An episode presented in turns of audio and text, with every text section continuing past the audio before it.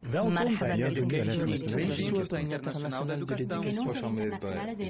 Willkommen til Education International. Bienvenidos a la Internacional de la Educación. Welcome to Ed Voices. My name is Elena Schultz Jimeno, and today I'm honored to have Maria Ressa with us. Thanks for having me. You're the CEO of Rappler, one of the Philippines' most popular news websites, and you are an award winning journalist. A journalist giving a lot of interviews uh, lately. um, the Time named you Person of the Year in 2018 for taking great risks in pursuit of greater truth. Um, what risks and what truth? It's so funny. Um, I thought we're just doing our jobs, you know, the same thing that I've done for more than 30 years. And uh, something's changed in 2016. And what there, there are really two major stories of impunity that we ran after. Rappler's a very small group, and uh, we ran after impunity in this brutal drug war. Michelle Bachelet at the UN uh, has esti- her estimate is um, at least 27,000 people killed in this drug war since July 2016. That's huge. It's unheard of, and no one knows exactly how many have been killed in, and that leads to the second um, series of impunity stories we're doing, which is on uh, the war for truth. Right, the 1st casualty in the Philippines war for truth is how many people have been killed in the drug war, and this war for truth. Ironically, I think that the, you know, the main culprit are American social media technology platforms, companies that have that espouse values that you know enshrine democratic principles, and yet in the global south, they've actually helped authoritarian style leaders to stifle the freedoms that they say they espouse. So we've been focused on that, and then what's happened is um, a climate of fear uh, started. You know, again, when you have an average of eight dead bodies a night, this is how many A are night. a night. Starting in July of 2016, our reporters would come home and we were just counting and and that's when we realize some things have fundamentally changed. If the people run away from you or attack you, you can shoot them. You can take necessary uh, countermeasures. So when when the president says that, it changes the dynamics of of not just a public space but accountability. So fear and that online uh, fear as well. In the so you have fear in the real world with the drug war and how the president has his own lists where he names. Uh, the first list he came out with were politicians who were allegedly involved in the drug war, and when these politicians start to die, then the threat has teeth. And then you transfer that to the second impunity, which is online. Um, there's a disinformation campaign. We called it as early as 2017, in, in August of 2017, patriotic trolling. Okay. Online, state sponsored hate and violence that is meant to pound you to silence or to target perceived critics. So on the one hand, there is the, let's say, more or less outspoken threat, right? There was Very a much so, There yeah. was a quote from Duterte before he got elected saying, just because you're a journalist, you're not exempted for assassination if you're a, I don't want to swear on our podcast, but oh, yeah. there's the, the open threat, Yes. and then there's the manipulation, right? Yes, yes. online. Yeah. So, how do you feel as journalists? What, what is happening to the profession in your country under these circumstances? I'm going to be very, very optimistic and say the positive end of this is, I hope, a renaissance of the mission and the values that underpin journalism, why we became the fourth estate in the very first place. But now let me give you the reality that is so difficult to live through. Again, in Rappler, I just I just assumed that this language is noise that will go away, and and uh, and yet as early as December of 2016, which is when the attacks, the uh, online attacks against Rappler began in July of 2016. And by August 2016, we had data, and that was when I went to Facebook and showed them this is really alarming. And I sat with three people and I told them, you know, we've finished our elections, but you have US elections. Mm-hmm. And if you don't do something about this now, Trump could win. Because what was the scope of these attacks? I mean, was it just like a few comments here and there? No, no, no. It it's like? it's it's systematic. It is consistent. It is millions of times. You say a lie a million times. It's truth, right? It's a fact, and that's the difference. You know, people will say, "Well, propaganda's been around forever." Yes, it has. But what has not been around forever is the technology to be able to say a lie a million times to the point that it crowds out the truth, right? So the old world of censorship, that's gone. You don't need to censor anymore. All you have to do is you flood. You flood so that the truth is buried. Is that a better technique? Probably. Right? It's a technique that has turned uh, our worlds upside down and it has created an existential crisis for democracies. And at the front lines are the journalists who are trying to establish the facts. This is a war for facts in December of 2016, I realized, um, you know, gosh, this is going to be a fight about values. And I, and I phrase it this way, and one of the reasons I'm so thrilled to listen to all the interventions uh, uh, at the Congress here is because you guys talk about values. Not enough people talk about values. It makes sense that educators will talk about values, but this should be going into the public space because part of what's wrong right now is that technology has atomized our world to minute bits and pieces that have no meaning. Mm-hmm. And what gives meaning are the values that power the reality you build, right? So, so um, anyway, so what happened was without looking at values, for me in Rappler, it was just we continue doing our jobs. But for holding the powerful to account, mm-hmm. um, social media was weaponized against us. When we came out with our first propaganda series, it was a three part series. I waited two or three months for Facebook to come back to me with a statement or data, mm-hmm. received neither uh, because they're our partners. I thought I needed to alert them. We sure. are doing this. It's transparent, right? Mm-hmm. The same way I will tell the government, I have this. So what's your response? Um, and uh, in October of 2016, we published a three-part series. Immediately, I was deluged. Uh, and Rappler was deluged. And mm-hmm. you know, I got that point when when they first started attacking, I was trying to respond, but it was so fast that all I could do was count as my feed just got inundated 90 hate messages per hour. Per hour. Per hour. And, that and was how much I was getting. What was the reaction of Facebook? Do you think they knew before you reported? You know, this has come out in many different ways now, uh, especially after the congressional hearings. Uh, President Obama had, had brought this, the US government had brought this to Facebook. I think, um, I think the reason they could turn away was because of the DMCA, right? Because they weren't legally responsible. Mm-hmm. And they felt they could look away, but that's truly, uh, it's scary because as a journalist, um, we've always guarded the, we've guarded the public sphere. Right? You cannot allow the public sphere to be inundated with lies. And what happened is Facebook, Twitter, YouTube, they became the new distributors of news. Facebook is the world's largest distributor of news. And just in the United States, more than 69% of Americans get their news from Facebook. This was at the beginning of last year. Th- sorry, this year. Sorry, last year. Yeah. At the beginning of last year. Yeah. So, and yet they distribute news, but they did not take the responsibility of the gatekeepers. Exactly. So, what wound up happening is that lies or half truths laced with anger and hate spread faster, mm-hmm. incite anger and hate, polarize our societies, and deprive. It clears the public sphere so there is no substantial discussion. So, you know, if you don't have facts, mm-hmm. you can't have truth. If you can't agree on truth, how do you have trust? You can't have trust. So yes. that's why I've said this over and over and over, and it is you know, this war for facts, the war for truth, if we don't have that, we don't have democracy. Is emotion standing in your way? The emotions that are being relayed on social media, Facebook asking us how do we feel about the things that are being posted? Thinking Fast, Thinking Slow, a book by Daniel Kahneman. He's he won a Nobel Prize, mm-hmm. right? Um, it says thinking fast will always win over thinking slow. Mm-hmm. Teachers, journalists, we ask people to think slow. This is our rational mind.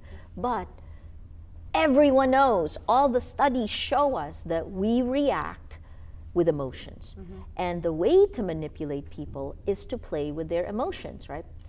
In the past, there have been boundaries. Even television, right? Why, why do I like television? Because unlike, say, print, where you have to read, and when you read, there's your, there are other parts of your brain that is engaged, right? Mm-hmm. When, you, when you're doing television, everything in that screen is in your control. How you light it, who you interview.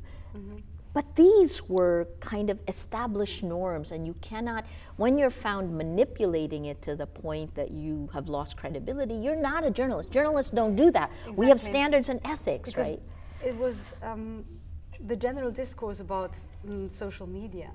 Everybody is a photographer, which photographers, of course, didn't find very yeah. attractive. But yeah. everybody is a journalist. Is a journalist. So, what is the difference? And we're talking a lot here at the I Congress about the profession.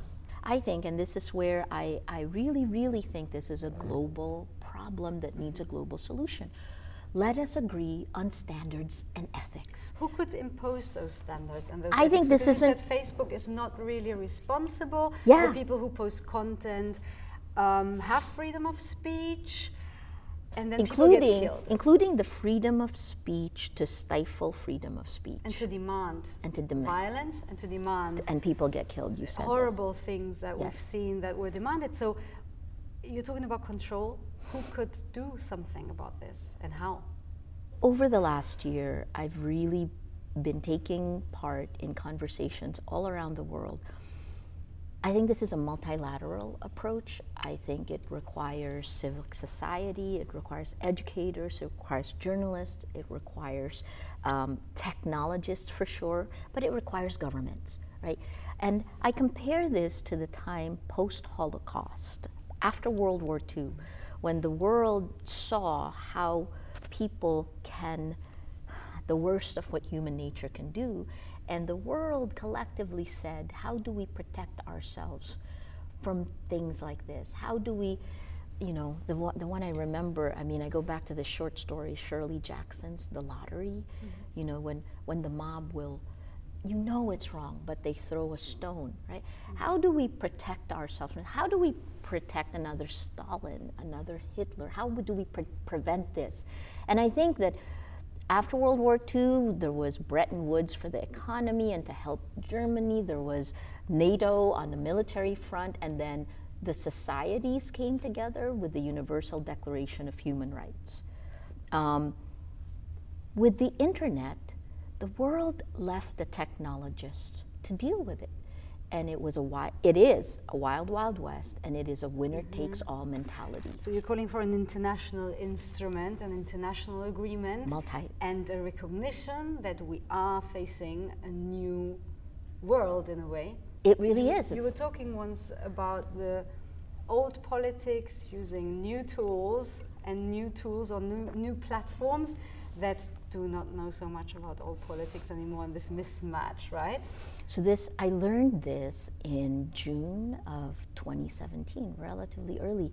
I was one of 15 people um, that we were asked to come to Berlin, and it was pulled together by the Atlantic Council with Madeleine Albright chaired it, along with um, the former Israeli mi- Justice Minister, mm-hmm. um, uh, the former National Security Advisor in the U.S. So it was a bipartisan on that on that part. They invited two journalists, uh, Facebook, Microsoft, um, and we spent from 7 a.m. to 10:30 at night, Friday, Saturday, Sunday, and it was really a free-flowing discussion. And and what I saw was, you know, like Madeleine Albright wrote fascism, wrote this book on on fascism, and had, had just published it then, and she understood all of the signals did not necessarily understand the technology. The technology people, Facebook had two people there. They understood the technology, but were really just starting to understand how they had appended the world mm-hmm. of old politics, of old power, right? Because when you have power, you don't have to use social media because you already have power in the real world. This is social media, in a way, you can think about it as asymmetrical warfare. Mm-hmm. If you're trying to get mm-hmm. power. And that's exactly how it's been used by geopolitical power, like Russia. Russian disinformation, right? Um, which is which is a web throughout the world and connects to the to the different nations, to the networks and of disinformation in the country. It is power because it is changing the political landscape in a very effective way. And not just politics, but you know the tactic, and mm-hmm. we've this has been documented all over the world. The tactic is to take a, a fissure line of society, Black Lives mm-hmm. Matter in mm-hmm. the U.S., and pound it. And they're on both sides. They're kind of, what they're doing is they are inciting the worst of human nature. They are inciting hate, mm. inciting violence. Could it be used in the reverse way, do you think? Absolutely. That was why we created Rappler. So, you know, if you, in 2012, I've learned, so I'm in a very strange place. Part of the reason I believe in the technology is because I was tracking when I was still with CNN, what I focused on was terrorism. Mm-hmm. And I always found it so fascinating that this virulent ideology how, how do suicide bombers, how, how do they become suicide bombers, right? That this virulent ideology spreads like a virus, person to person to person in the real world. And before ISIS, uh, my last book is called From Bin Laden to Facebook. Mm-hmm. We saw the shift online. And it was scary to me because there were members of the Abu Sayyaf, which was a group that was partly co opted by Al Qaeda linked groups, Jemaah Islamiyah. In the past, I wrote a whole book about it, but the, they were co opted and they were demanding ransom on YouTube, right? That was 2011. So ISIS came out in 2014. We, anyway, so what I thought is if the if if terrorism, if this virulent ideology can spread on social networks, what are social networks? They're your family and friends. Mm-hmm. What's social media? Your social networks, your family and friends without boundaries of time and space. Yes. It's your social networks on steroids. 24 hours all the steroids. time. Right. Mm-hmm. So what was Rappler? I, I was such an idealist. We started, I my elevator pitch for Rappler is we build communities of action. Okay. Because I felt like you can take the journalism, you combine it with technology, and you build communities with this, right? And the food you feed your communities is the journalism that we have. And, you know, we successfully did this. The first community we built in the Philippines was for disaster risk reduction. Mm-hmm. We built, we worked with Climate Reality. We worked with 38 different government agencies and NGOs, including Climate Reality. We helped bring Al Gore. Uh, I interviewed Al Gore when he came to the Philippines, right? So, so I know it's potential for good. Exactly, exactly. But let's imagine right now this, it's broken. Yeah, and let's imagine that this this solution that makes a lot of sense of having an international instrument or an international agreement, as you said, an important international agreement for the 21st century. That's already like halfway through, but on social media, on the internet, on the presence of information. If that doesn't work out. Can I just give you two examples of this now, right? And sure. then we can go to the negative part of it. So, one example is I sit on the Information and Democracy Commission. It is a French initiative. Uh, uh, Christophe Deloire, who is the head of Secretary General of Reporters Sans Frontiers, mm-hmm. along with Nobel laureate Shirin Ebadi, they, they pulled together 25, about 25 of us from 18 different countries, and this includes that same thing um, academe, journalists, artists, tech people, uh, and we s- spent a lot of time. Macron actually sat with us, and I learned how he learns. Um, this was before the yellow vest, mm-hmm. right? So we actually came out with a document that lays down kind of like a, uh, it's the standards and ethics. Okay. Right? Very like from my end, looking at it as a journalist, there's that. Separately from that, you have uh, just uh, a week, two weeks ago, uh, London, um, in London, Great Britain and, and Canada. So UK and Canada came together and they asked for a global pledge, and I believe there are at least 12 different countries that have signed on to this, um, where it's again a system of values, but with more oomph than the uh, Information and mm-hmm. Democracy. Commission, which also now has nations signing up to it, right? But um, in this one, what they did is they announced a global media fund. It's Defend Media Freedom. Uh, they announced um, Great Britain, I think, released millions of dollars to be able to help systems of facts, help defend mm-hmm. uh, facts, help defend journalists. Um, and there's so much more. I mean, and this is also where Amal Clooney, who's a human yes. rights lawyer, came and she's put together a, a legal panel of minds who will help defend uh, those under attack. Mm-hmm. And I think you pointed this out that you know this includes teachers as well as mm-hmm. the journalists. Um, anyway, so there's those two that at least we're involved in. I'm also involved in something called uh, the Civil Foundation. Mm-hmm. Uh, I'm on the Civil Council. This is using blockchain for that. There's you know, right now I feel like I'm throwing spaghetti against the wall yeah. because I don't know what will work. So many initiatives. But it's we need to try them all because yes. we don't know what will work. So there's right? hope. That's good. I was just thinking, okay, if it proves to be such a useful tool for certain governments, which it they're is. unlikely to, to go. go against it. But if Facebook agreed, convinced of values that we were talking about before, it would be so easy. Never mind, if it didn't work out, there's this concept of media literacy, right? That's flying around, and which is where probably our professions get together. Yeah. Do you think teachers should be teaching not just about values, not just about history and expecting their students to conclude and to analyze and to be able to, to discern. Mm-hmm. But do you think media literacy should be taught in schools as such, with examples? Yeah, yeah, yeah, a- absolutely. Look, um, I've spent a lot of time, three years, thinking about solutions for this, right? Uh-huh. And I think about this as short, medium, and long term. Mm-hmm. Long term is education, it's in your hands. Because in the end, you know, this is kind of what I said yesterday. In the end, education is the skeleton of everything. And you will have students, each teacher will have a student for a year. And that's, that's huge that, you know, a reporter will have a, will have a, an audience for three seconds.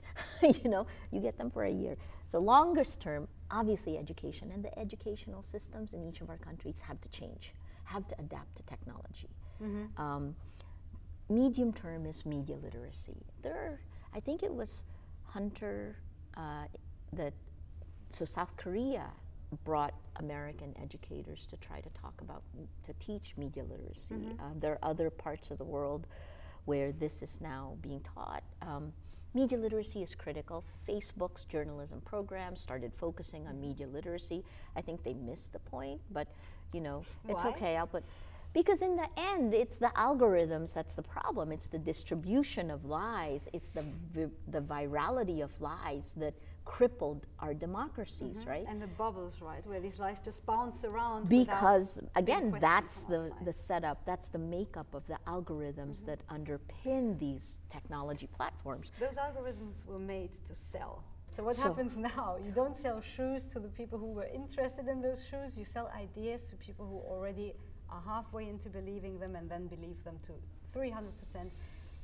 It's scary, right? Is I that not a, a, misconception of the system, maybe of the algorithms? So let me be, let me defend them since they're not here, because because uh, we work with them. Because yes. I believe in the short term, mm-hmm. it's only the social media technology platforms that have the power to act right now right? They can wait for legislation, and some of them actually, like Facebook, actually asked for legislation. They asked, tell us what to do, because if they're told what to do, it's simpler mm-hmm. than actually trying to figure it out themselves. An algorithm right? can be fixed, right? So, the algorithms were, imagine, remember the, the, the mission that, that they wanted, and there was a lofty mission at the beginning, which was to connect the world. Google says, you know, all the world's information, do no evil. I mean, these are all, and this is great to come out of businessmen's mouths, but if you think about it, that kind of made sense because they were so young, that was what they could do. And because they were so successful, the rest of the world listened. And I believed that, um, I believed the intentions were good at the beginning, but what it does is it optimizes for time on site. Meaning, if you're on Facebook, they will optimize that feed so that you stay on Facebook. That's where all the product developments Real go. time. We've And- all noticed. Right.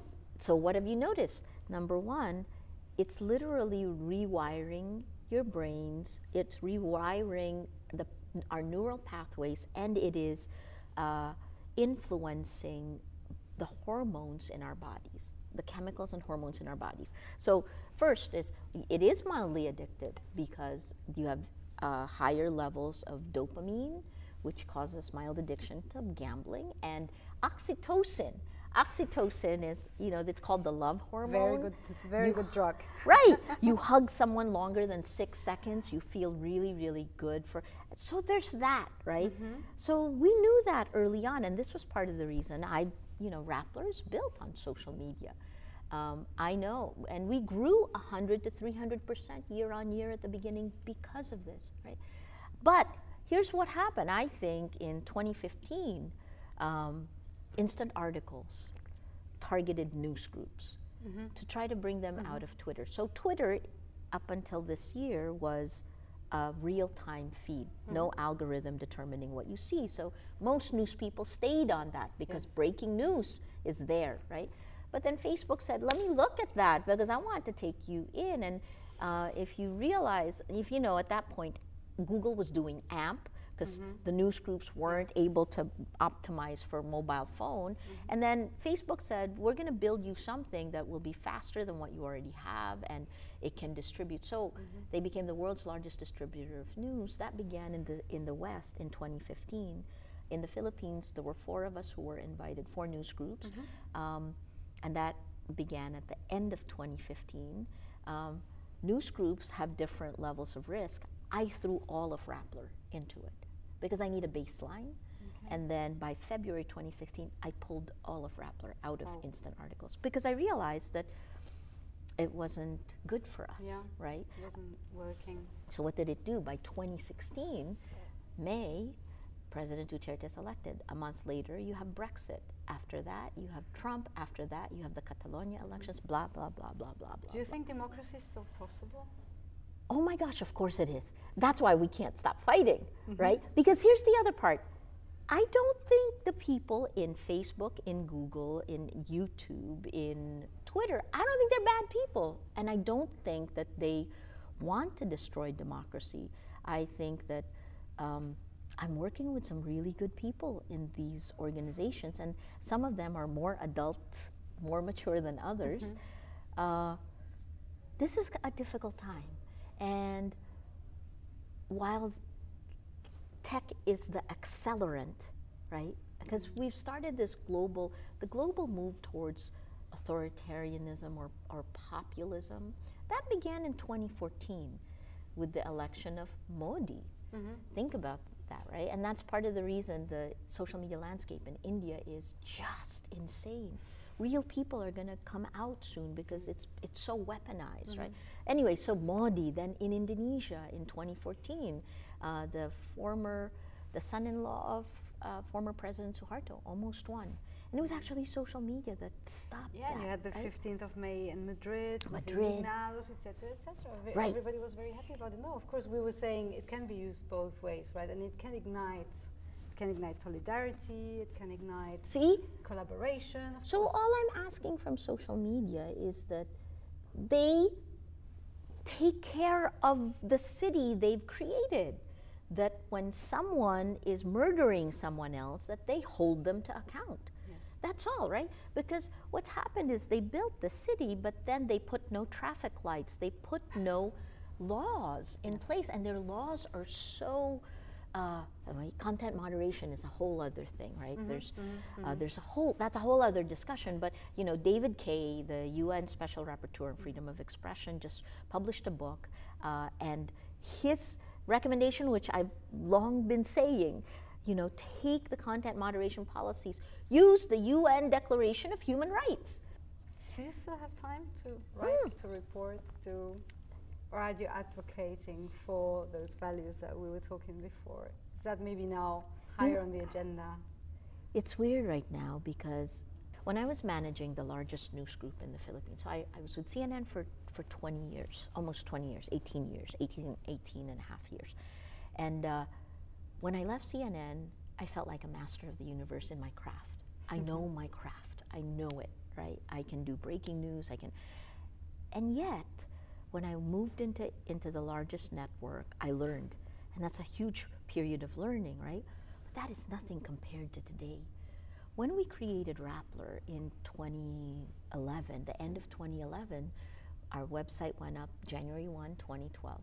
When we created it, we had to have enough humility to realize we knew nothing. And that's this new world. You know nothing yes. because everything is being created in front of your mm-hmm. eyes and you are part of it. So, in, in, to, in reaction to what you said, I think that, you know, again, I'm an optimist, so I look at everything as uh, collectively good mm-hmm. because while I'm under attack, I see the worst of what it can be.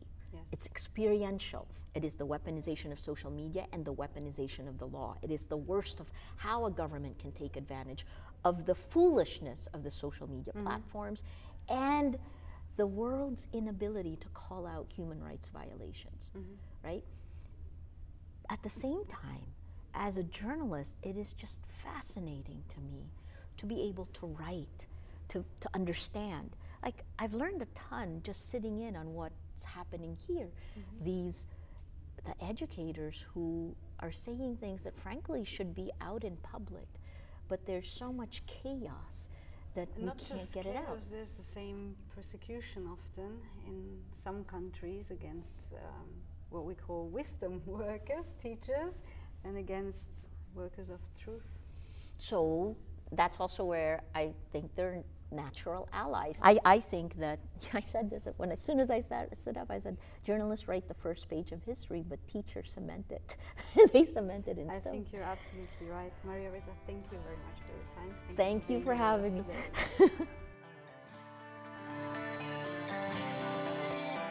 to get the latest global education news and advocacy, subscribe to Ed Voices on your favorite podcast app or anytime on SoundCloud.